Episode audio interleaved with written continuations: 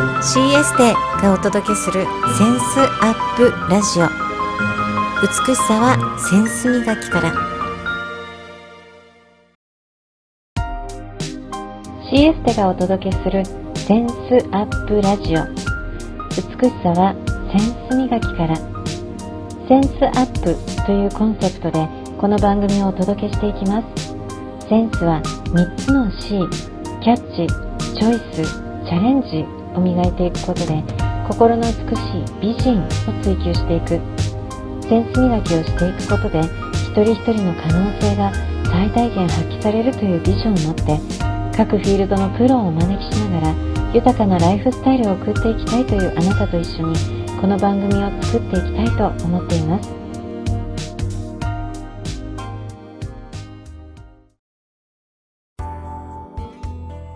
センスアップラジオ。本日のゲストデザイン事務所アトリエ山口山口恵子さんをゲストにお迎えしています。恵子さんはじめまして。今日はありがとうございます。はじめましてこんにちは。恵子さんは、えー、前回の自由な世界案内人センスカフェ研究の飯田美希さんの紹介で、えー、この番組に出ていただいています。え毎回ゲストの方にセンスのネーミングをプレゼントしています。今回は寄り添うデザインセンスというネーミングプレゼントさせていただきます。このネーミングをもとにインタビュー深掘りさせていただきます。はい。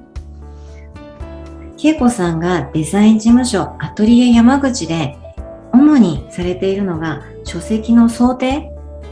本,、えー、本の出版に向けたこの想定をされているということで、はい、どのような具体的にどのようなお仕事活動されているか、えー、簡単に紹介お願いできますか？あはい。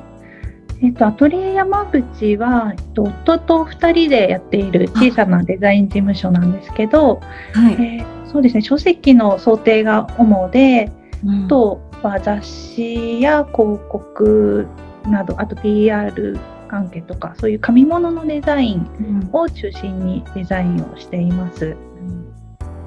うん、今、えー、お顔を見ながら収録している中で後ろにこう本がいっぱい数えきれないほど本が並んでいて今まで何冊ぐらい本の想定携わってこられたんですか？ああ。そうですね。ちょっとそれもあまり数えたことがないんですけどそうです。でも本書籍の想定を中心にしたのは、はい、そうですね。まあ独立して今7年ぐらいなんですけど、はい、それでまあもともと私は雑誌のデザインを中心にしている会社にいたので、まあ、雑誌系が多かったんですけど徐々にまあ自分の希望もあって書籍を、はい中心にして、まあ、徐々に増えてきたなという感じですね。恵子さんの希望っていうことは、本に携わりたい思いが強かった強い強かったってことなんですか？そうですね。あのもう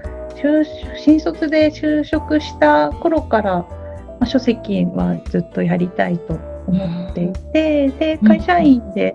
えっと、デザイン事務所で13年間勤めたんですけど、うんはい、まあ、そこでは主に雑誌とか、うん、そういうなんでしょう、ね、書籍っていうよりは情報誌的なものをずっとやっていて、でたまにあの書籍の想定もさせてもらっていたんですけど、はい、まあ、それでだんだん書籍をもっとやりたいという 気持ちもあり今に至っています。書籍に関わりたい書籍の魅力どんなところで書籍のデザインに関わりたいって強く思われたんですか？そうですね、まあ、ちっちゃい頃からあの、はい、本が大好きで、まあ、よく図書館で すごくいっぱい借りてきて読んだりとかしていてで、まあ、そうですね。特にデザインを意識したっていうのはそうですね。大学入学前にこの進路を考えている時に、はい、の書籍の想定の作品集みたいな本を図書館で見つけて、でそれを見てすごいなんてこう美しい本がいっぱいあるんだろうっていうのに感動して、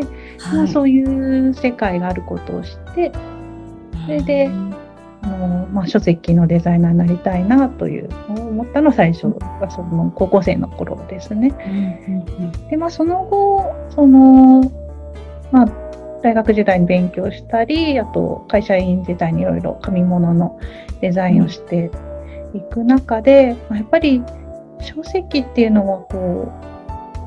う、うん、長く残るものなので、ね、雑誌は1ヶ月とか。半年とか、まあ、長くても半年とか、そのぐらいの感じなんですけど、書籍はもうずっと長く残るもので、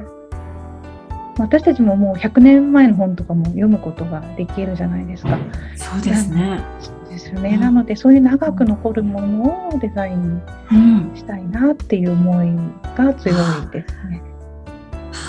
良いものを長く長く残るものを手に手がけたいってそんな思いだったんですね。はい、そうですね。もう書籍の想定っていうことでエピソードを、えー、お話聞きたいって思っていました。まずは、はい、この依頼者本の出版をするこうそうですね依頼者がいて依頼者との出会いがあって本が実際に出版されるまでの工程、はい、どのような工程があるのかなっていうのでまず前回のゲスト飯田美希さんのカフェから時代は作られる、このエピソードで、どんなことが、えどんなドラマがあったりどんなことが印象的だったんですか、うん、そうですね。まず依頼者との出会いということで言うとはい、えーと、カフェから時代は作られるは、えーと、くるみの出版さんから出版されてるんですけど、はい、くるみの出版さんというのが、えーと東京の西国分寺と国分寺にあるカフェから生まれた出版社なんですね。はい、なのでまあその普通の出版社とはちょっと成り立ちが違うんですけれどそのカフェのオーナーの影山さんという方の本を私が以前読んではい。うん、ですごくこう感銘を受けまして、はい、それでとお会いする機会があった時にお話をしてで、まあ、書籍の想定とか雑誌のデザインとかをやってるですっていう話をしていたら、うん、あのこの本の前に出た「えーと、喫茶の文体」っていうくるみと出版から出ている、はい、こういう本のシリーズがあるんですけどホームページにも、はい、はい、この本のデザインをしてくれないかっていう相談がありまして、うん、それで、まあ、そこが最初のくるみと出版さんとの出会いという感じで。こからずえーと、そうですねその次の年だと思うんですけど今度この「カフェから時代は作られる。を」うんとくるみと出版から出したいんだというお話を聞きましてでデザインで入ってくれないかと言われて、入ったっていうのが最初の始まりのところですね。出会いのエピソードですね。はい、それで、まあ、言われてからすぐに、まあ、この本が、えー、っと、2008年に稲穂書房さんというところから一度出ている本で、その本の、えーと、増補改訂版っていう形で今回くるみ戸出版さんから出ているんですけど、まずその稲穂書房版のカフェから時代は作られるを私も飯田さんにお会いする前に全部読みましてえーとそうですね、打ち合わせで初めて会う1ヶ月前ぐらいに話を聞いたので、あのお会いする前に全部読んでですごい内容に感銘を受けたというかそうです、ね、私もこう大学時代の卒業論文のテーマが同時代の20世紀前半のパリのパリパリっていうか、まあ、ヨーロッパとあと日本のデザインについて研究していたのでちょうど同じ時代の話でうん、でカフェがこんな重要な、うん、あの重要な場だったんだっていうことをこの本で知ってすごく感動したんですね。はい、それでもうあぜひこの本はいいものにしたいなと思ってそこからそうですね打ち合わせを重ねて本を作っていったっていう感じです。わ本当に書きぜぜひしたいぜひデザインしたいっていう、うん、背景があったあるんですね。あったそうですんですね。ね。はああそれはこうなんか出会いこう不思議なご縁ですね。い。そうですね。ちょうどその、自分の興味とぴったりうん合うっていうことと、あとまたその私がくるみと出版さんに関わるたのもそのカフェがあったからっていうそのまずくるみとコーヒーっていうカフェがあってそこによく通われてたんですか？そうです。よく通える距離ではその頃はなかったんですけど、あの本を読んであ影山さんの本を読んでくるみのコーヒーに行って、すい。ごい感動して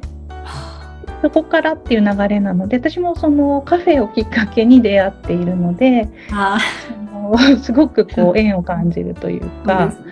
うんそうですね。でも今はもうあのくるみとコーヒーの近くに住みたいと思ってあの 近くの国分寺に引っ越してきたっていう感じでもうまさにそういう感じですね。はい。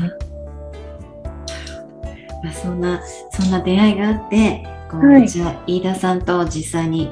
お会いして打ち合わせをして、でほその担当されたのが想定と本文のデザインと、はい。えーまたエディトラエディトリアルデザインですかね。担当分野っていうのが、はい。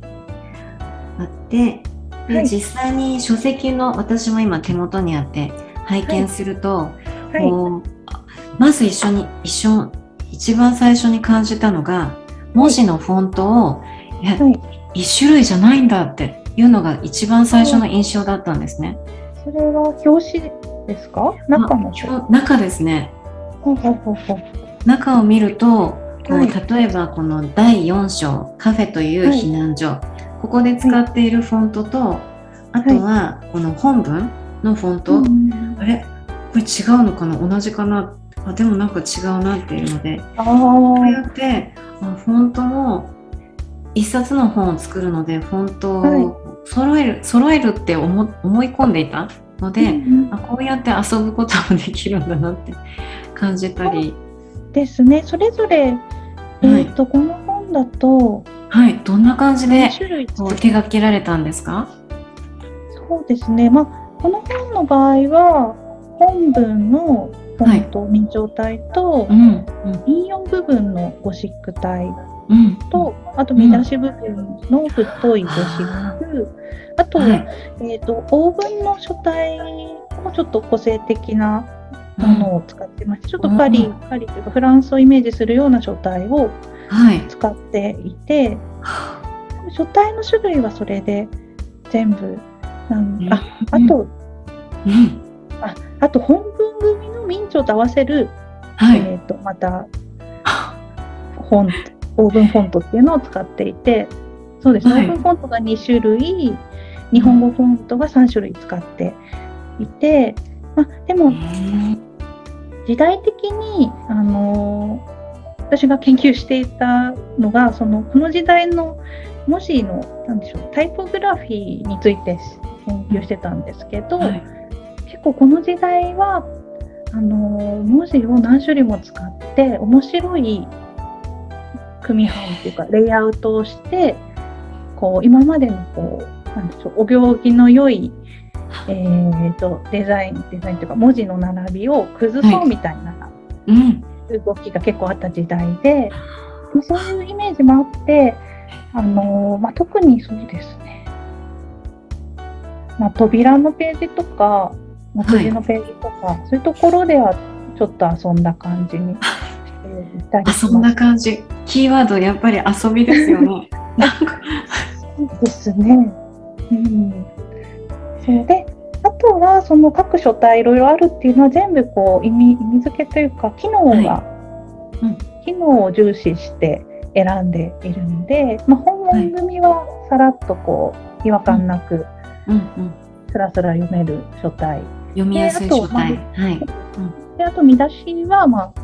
ちょっと立てたいので太めとか、うんうんうん。であと引用部分が結構多いので。そうですよね。そこが、なんでしょうね、ここが引用ですっていうことが読んでいてすぐわからないといけないんですよね。うん。あの飯田さんが語っている文なのか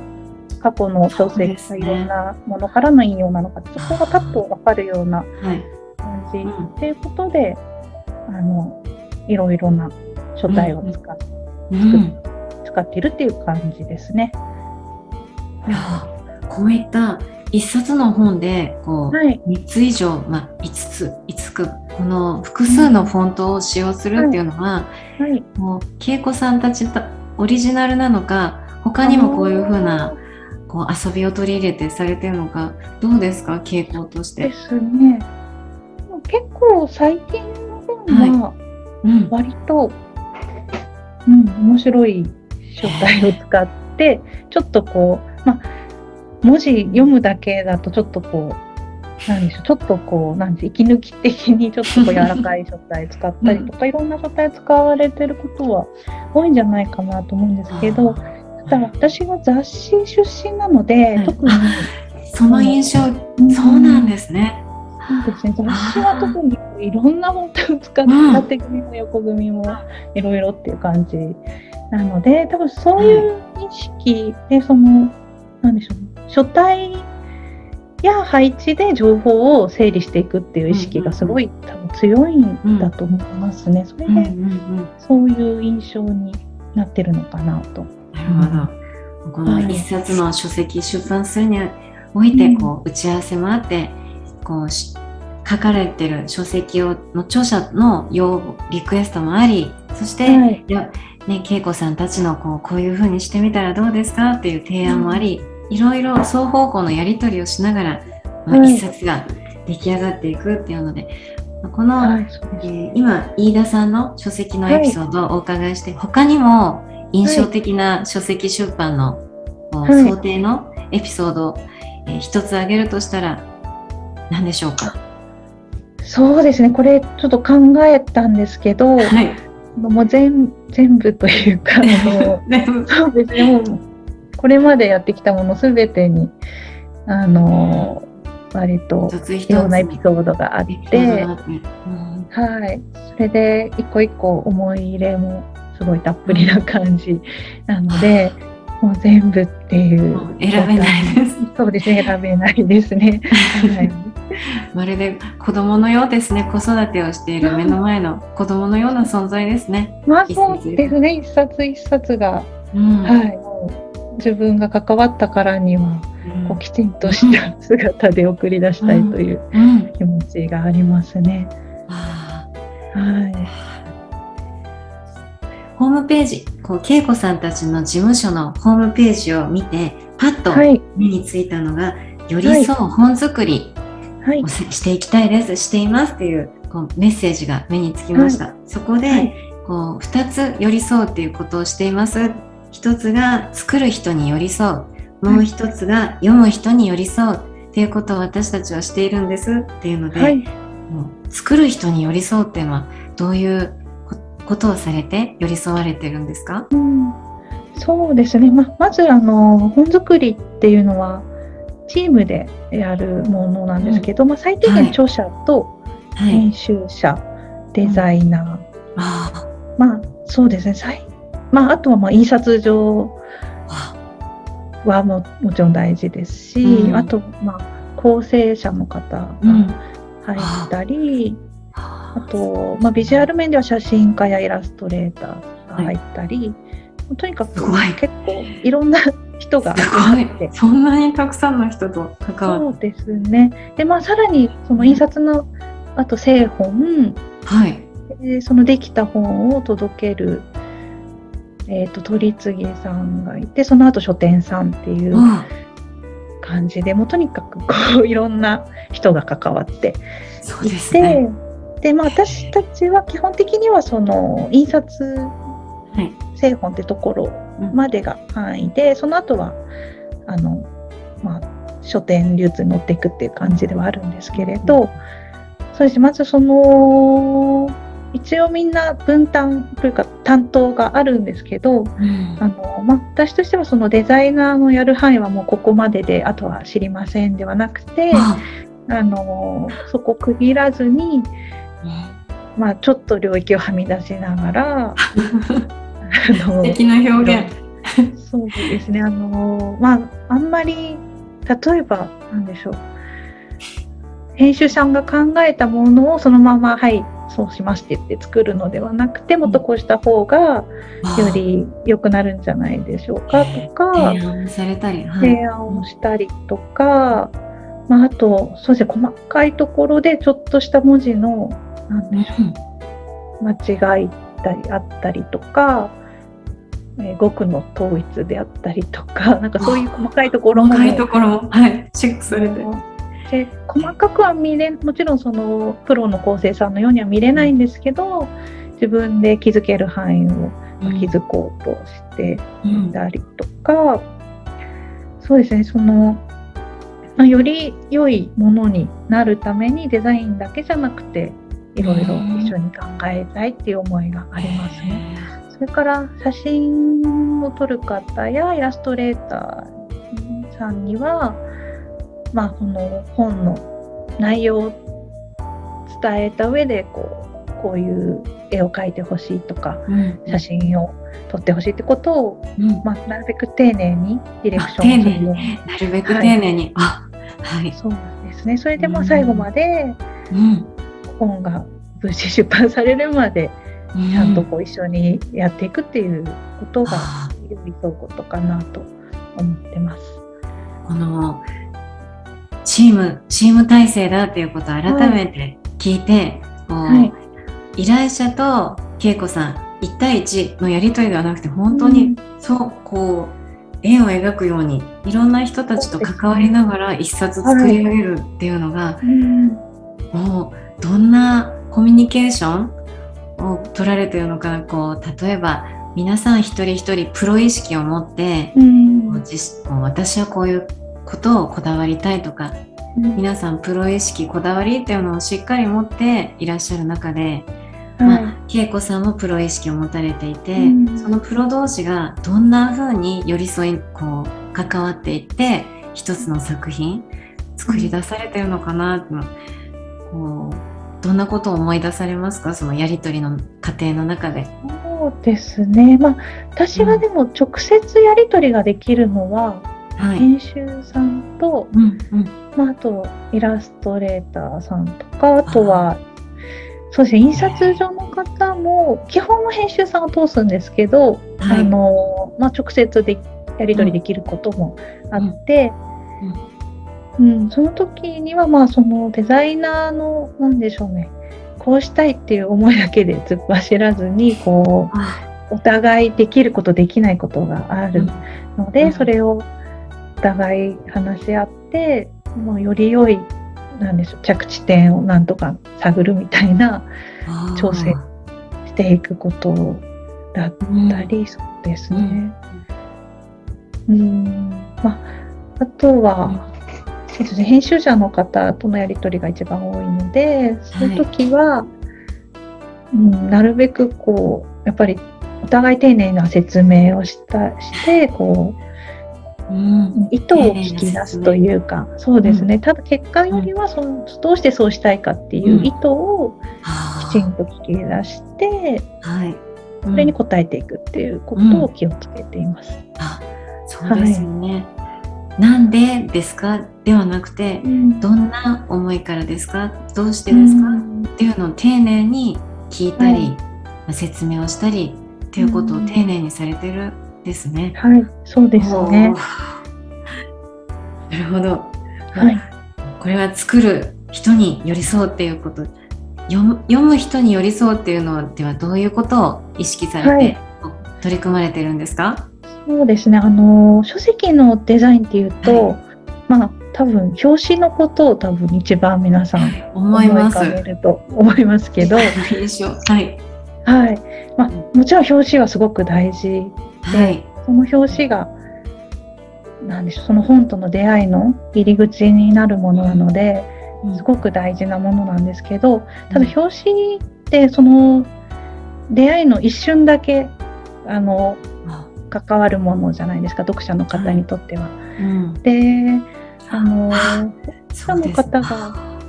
一番長い時間共にするのは中の本文の部分ですよね。そうですね。もう何日もそこを見続けなきゃいけないっていう。そうだ。うん、でそこにストレスがあると、うんもう途中でやめちゃったりとか、その読書中の体験がちょっと辛い思い出に なってしまうと思うので、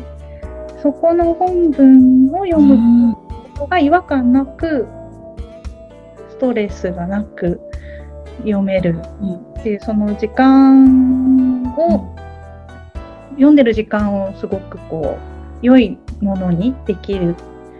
ようにいろいろデザイン的にも考えて作っているという感じですね。はい、であとは、まあ、その文字だけじゃなくて、その紙の質感とかあとページの白さだったりとかあ。と本の開き具合。おそこまでデザインできるんですか？本の開き具開き具合に関しては例えば、まあ、製本上のあれでもできるんですけど、まあ、そこはそんなになんでしょうね。細かくやってもらえる場所でもないので例えば、あの喉のどこまでを文字にここのそうそうこのありますね。はい。どこまで文字を入れるかとかによってあすっごい開かないと読めない本とかー あの読んでる間中すごい力を入れて開いとかなきゃいけないそれはストレスかかりそうですね。そうですね。なんかありました、そういうありますね。たまにうんあります。うん。そうですよね。あと、そのカフェから時代を作られるの場合は、結構、この見返しっていう紙があるんですけど、表紙を1枚開いたところに見返しっていう紙があるんですけど、この紙が、この表紙に接着されてる本が、まあ多分多いんじゃないかなと多いですね。うん。それがそのこう本を開いた時になんかひ引っかかってる感じがして 嫌だっていう意見が、まあ、何人かのチームの中に何人かありまして、うんうんそれででこれカバーもついてない本なので結構ここそうでした。カバーないですね、これ。はいなんか読みやすいなって思ったんです。そうですねカバー読みやすこの見返しの接着もないからすごい引っかかりがなくい。て引っかからないなって思いました。であとこの幅、ん本の幅ですね。幅が狭いので、多分片手でこう開いて読んだりとかもできるん持ちやすいなって思いました。なんか重たくないなって。そう分厚いで紙の。重さとかも選ぶので、うんはい。重くない紙を選ぼうとか、これ400ページ以上あるので、結構重くなりがちなんですけども、できるだけ軽くしたりとか、そういう設計の部分で読んでる時のストレスを減らすみたいなことこれぞ大事かなと思ってます。細部までのこだわりってここれこそそうそれですそうでね。すね。だから見た目のデザインも大事なんですけど、ああ。それ以外のことで考えることがすごくいっぱいありますね。うん、なるほど。なので、まあ、本は立体物なので、そのポスターとかと違って、実際手に取って読むものなので、その読んでる時の身体性みたいなものも、ちょっと意識して、まあ、電子書籍との違いもありますし、なんか本ならではの体験ができるといいなと思ってやっています。寄り添う読み手にとっての寄り添うはい本作りっていうのが、本当に細部までこだわって、はい。読んだ時に違和感なくストレスなく、あずっと読んでたいなってはい。手に取った時しか味わえない体験をしてもらいたいなっていう、そんな思いからされてるんですね。そうですね。そんな寄り添う本作りをされてる中で、良い本？良い本ってどういうものだって考えられてるんですか、そうですね。まあいろいろありますいろいろろそうそう。うん。やっぱり読んその本を読んだことでその人の気持ちがちょっとなんでしょう楽になるとか読んでよかったなって思うとかちょっとこう景色が違って見えるとかその本を読んだことによってちょっちょっとだけ人生が変わるみたいななんかそういう力が本にはあると思うのでそういう本との出会いをのお手伝いができるといいなと思っています。はい。人生がちょっとだけ良くなるって、うん、なんかまさに寄り添う本作りされてるなって思います。感じますね。人生が変わるじゃなくてちょっとだけ変わるっていうのが可愛らしいし、うん、あ寄り添ってるなって、うん、そうですよね。劇的にね変わらなくても、もちろん。じわじわ。あと10年後とかにその本を読んだことが聞いてきたりとかすることもありますし、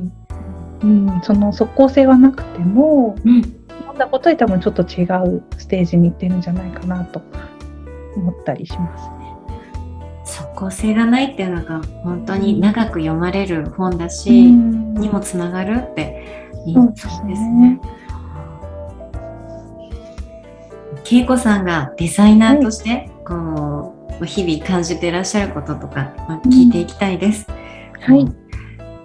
日々精神誠意デザインされているのをこうインタビューしながらも感じてます。その、はい、恵子さんがデザイナーとして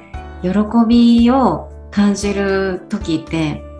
どんな瞬間なんですか？そうですね。やっぱりあのそのせっかく作った本なので読者にそれがちゃんと届いたなって感じる時が一番嬉しいですね。あの例えば、はい、書店に、まあ、まず並んでいるのを見た時とか あとその本を実際持ってる人が見た時とか、あとは、まあ、今はあの SNS とかで感想が聞けるので、その本を読んだ人の感想を見たりとかしてあなんかちゃんと届いてるなと思った時が一番嬉しいです。ね。そうですね、はい、書店に並んでる私がデザインした本があって、うん、うん、そうですね。書店はまあ、書店自体が大好きなので、まあ、そこの一角に自分の本があるっていうのはすごく嬉しいですし、まあ、最初はその何でしょうあの表紙が見えるような形で置いていただいたりとかしてる時、はい、あとフェアとかに入れていただいたりする時ももちろん嬉しいんですけど、はい、こう発売して何年も経っていてもその書店の本棚にその本が刺さってるのを見た時とかもあまだまだ売ってくれてると 回収が早いですよ書籍っていうのも売れないとすぐ引き上げられちゃったりとかするので、うん、結構何年経ってもあるとあ長くこう読まれてるんだなと思ってすごく嬉しくなります。そうですね。はい。そういうまあ書店も大好き書店書店の中でこう改めて自分自身をさ発見されてるっていう印象を受けました。あはい、うん、デザインデザインする立場として、はい、どんなところからインスピレーションを受けてそれをあこういうふうにやってみようかなあこれを本に、えー、反映させてみようかなってどんなところがインスピレーションの源になってると思いますか？そうですね、えーとまあ、日常生活でいろんなこう目に映る広告だったりとかパッケージとか、うん、まあ、本だったりいろんなデザインを目にすると思うんですけど、まあ、そういうものを多分、まあ、瞬間的にですけど多分よく見てるんだと思うんですね。でよく観察瞬間的ですけどよく観察してそれで今の時代の空気感とかこういうものが今受け入れられてるんだなみたいなものは、まあ、感じ取るようにはしてるんですけどただ、えーと、それよりも大事にしていることがあって、はい、そのまあ何でしょう。本のデザインをする時に本のデザインを見て参考にしたりはしなくてあ。の大事なのはその日々こう好奇心を持ってで感受性を開いてでなんか自然とか日常生活のささやかな光景から小さな感動を受けるとか、美しいなと思ったりちょっとこれ変わってて面白いなと思ったりとかそういう日常の気づきみたいなものが多分間接的にデザインのインスピレーションになってそれがまあいつ見たものがいつ出てくるかっていうともう多分すごい昔見たものが今ここに生かされるみたいな感じだと思うんですけど、でまあ、そういう感性を開いていくと多分文章とか紙とか書体とかそういうものから受ける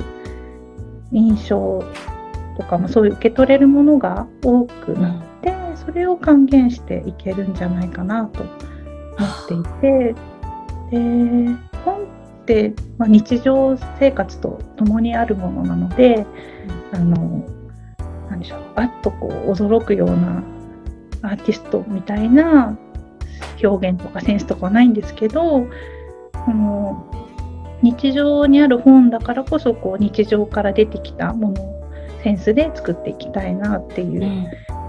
ことを思ってます。であちょっと長くなりますけどもう一つあって、はい、その個々のデザインを書籍のデザインをする際に、まあ、インスピレーションというかどういうことをもとにそのビジュアルを作ってるかっていうと、あ。のまあ、例えば、まあ、原稿はまず先にいただければ原稿は全部読むんですけど原稿全部読んであと関連書籍とかもあればできるだけ目を通したりとか映画があるものだったら映画を見たりとかあとキーワードをネットで調べたりとかあと結構外国の小説とかだったら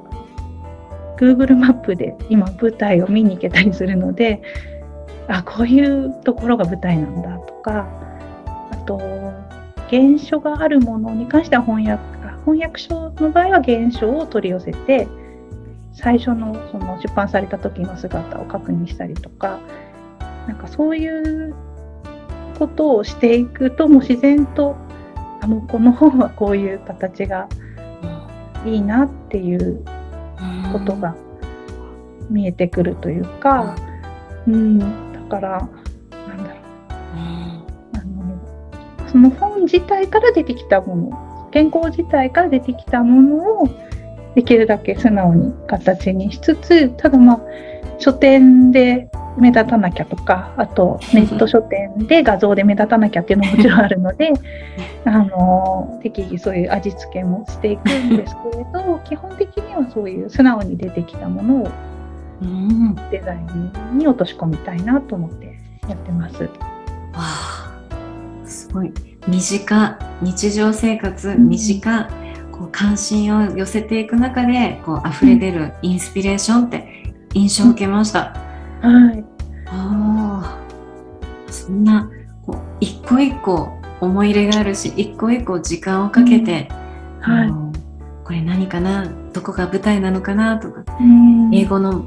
原本が原本があったらそれを取り寄せて実際に読まれたりとか。うん、そうですね。まあだからその本一冊その出来上がった頃にはもう自分もその本大好きになってるっていうか 内容がですねすごくもう心からこういい本だなと思って作ってるっていう感じですね。うん、以前の恵子さんのインタビューでこう他のところでのインタビューを拝見して、はい、この仕事はセンスよりも体力なんだ。1に体力、2に体力3子飛ばしてもう全部体力なんだっていうことをおっしゃってて、はい、徹夜とかないつまでに何を提出するの収めるとかそういうものも時間とのこう関わりもありながら、まあ、体力勝負っていうものも求められてて、はい、それはこうどういうふうに向き合われてるんですか？体力勝負っていうところで。でね、ただ当時の体力勝負がもうできできないというかですね。あのー、今子供子育て中なので、はい、もう子供がいる時間は全く仕事ができないので、結構短期集中型でえいっとやるという感じですね。以前はもう会社員だった頃は何日も徹夜してみたいな世界ではあったんですけれど、今はもっとメリハリをつけて、はい、うん、子供が学校に行っている間にできるだけ終わらせるとか、まあ、あとは子供が寝た後にちょっとやったりもしますけど、うん、まあ、徹夜まではせずに、そういうメリハリをつけてで、何でしょうその時間の区切りがあると気分転換にもなりますし、うん、そうですね、まあ、もっとずっとやりたいっていう気持ちもあるんですけど、まあ、でもそこでメリハリがつけられていることであのなんでしょう体調を崩すこともなく健康でやっていけてるのかなという規則正しさは大事だなと 今は思ってます。ね、はい、ライフステージとともにその関わり方っていうのも変わってくるんですね。うん、そうですねただまあ本を作るって結構やっぱり体力仕事であることは変わりなくてその長い期間ずっとこうなんでしょうコツコツとすごい地味な作業を積み重ねていかなきゃいけないので結構持久戦っていう感じがあるので、うん、そこを途中で投げ出さずに最後までその神経を抜かずに手を抜かずに最後まで走りきれるっていうのはやっぱり持久力体力精神力が必要なものだなと思います。なので、まあ、そこがないと、まあ、いくらセンスがあっても本は仕上がらないので、うん、うん、そこ大事なとこかなと思います。はい。一冊の本を手掛けるのに出版まで出版完成させるのに何ヶ月、な1年どどれぐらいの単位なんですか？そうですね。原稿もうあるもの原稿はもう仕上がってて仕上がっているというか、まあ、初稿ができていてそれをもらってからだと12ヶ月で、えーと、印刷所にデータを渡すところまでは行くんですけど、うんまあ、短くてそのぐらいででカフェから時代を作られるは、まあ、2年半かかっていたりします。あの、まあ、途中でちょっと中断時期とかもあったんですけど、はい。あのもう3週間おきに出版チームで集まってみんなで話し合いを重ねながら、うん、届け方を考えながらも丁寧に作ってきたのでもう長いものだとそのぐらいだったりとかものによってものによってですね。いろいろですね。はい、そうですね。うん。これから恵子さんがこんな本に関わりたいってさっきこのカフェから時代は作られるとのエピソードはやっぱり不思議なご縁があって、うん、出版に関わることになって今後こんな本を関わりたいなっていうのありますか？そうですね。あのまあいろんなジャンルをやってみたいっていう気持ちはあるんですけど、はい。まあ、特にやりたいのがあ。の、まあ、絵本なんですけど、はい。うそうですね。その出版文化を未来に残していくために必要なのって、まあ、本を読む人が増えないといけない。増えるっていうかまあそうですね。読む人が今後もずっといるっていうことが大事だと思っていてでそう考えると子どもたちと本と出会う場所っていうか出会いの入り口になる絵本っていうのはすごく大事だなと思っていてで絵本はそんな電子書籍っていう感じでもないです。やっぱり紙の本であるっていうことがとても大事なものだと思うので、うん、で、まあ、ちょっと私の大学時代の恩師が絵本の研究をされてる方でそこでちょっと絵本の凄さみたいなのは一応学んではいたんですけど子供を育てる中でやっぱり絵本ってすごいなっていうその何でしょうねものとしてのもすごいしあとまあ、例えば0歳の赤ちゃんでも絵本見せるとなんかすごい喜んだりとかするんですよね。であと物語だからこそ伝えられるものがあったりとか、うんうん、あともう絵絵や言葉がすごく洗練されていて美しいものだったりとか、そういうものをその子どもの頃から触れることができてであと絵本はすごく昔からもう長く愛されているものが多いじゃないですか。うん、多いですね。もう発行日を見てすごいびっくりするみたいな あと百何釣りになってたりとかもうそういうのを見るとこう長く愛されるてるものだなと思ってなのでそういう絵本にまあ、今までも絵本は何冊かやってますけど、はい、もっとやっていきたいなっていう気持ちが今あります。うん、実現し実現しますね実現をこう私も願ってます。あありがとうございます。うん、お仕事の上では、はい、やえー、ご主人ご夫婦でお仕事をされてるっていうことで、はい。共同、はい、共同で作業、一緒に制作されてるんですか？それとも別々に取り組まれてるんですか？そうですね。基本的にはあのそれぞれメインで担当する本っていうか、うん、この本はじゃあどちらがメインで入ろうみたいな感じはあるんですけどただそのやっていく上で、まあ、最初の打ち合わせは両方一緒に聞いてその本のことは一緒に知った上でどちらかがメインで入るんですけど、うん、でその後もまあデザインする上でいろいろ迷ったりとかすることがあるのでそういう時にすぐ相談できたりとか、うん。うん、そういう感じでやってるので、まあ、完全にこう分かれてやってるっていうよりはあの最終的には共同制作のような形になってるんじゃないかなと思います。うん。その共同制作だからこそ、あやっぱり良かったって感じることってどんな時ですか？そうですね。そのお互い強みがちょっと違うというか、うん、えーと、私は雑誌とかそういうエディトリアデザインと呼ばれるようなものが得意でで夫はもともと広告会社にいたのであの、まあ、広告的なものの何でしょう。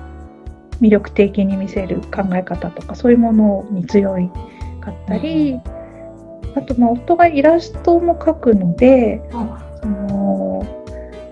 そういう一緒に私がデザインしたものにイラストを、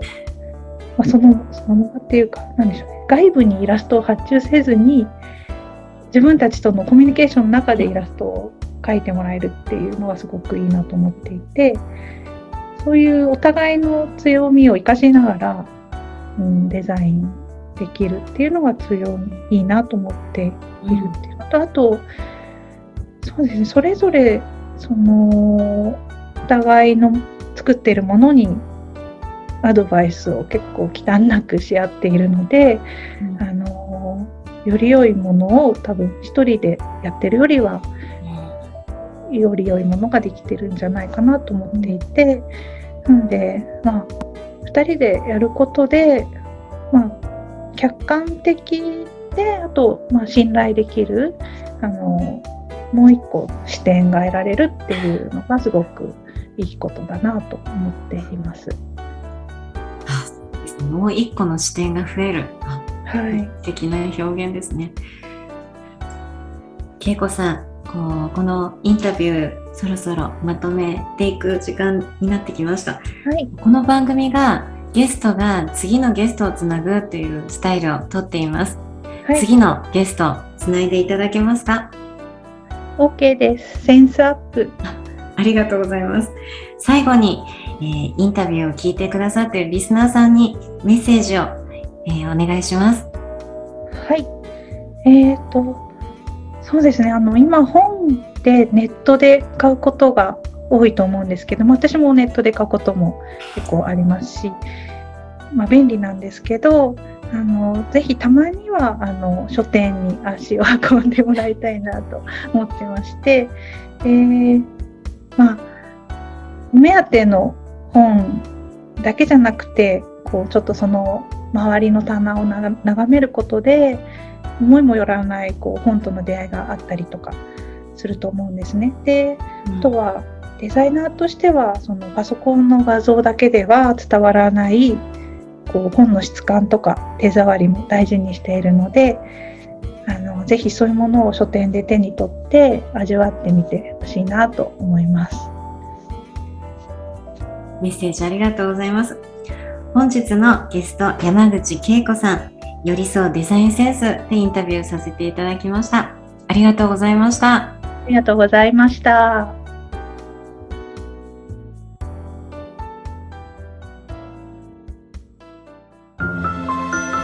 CS でがお届けするセンスアップラジオ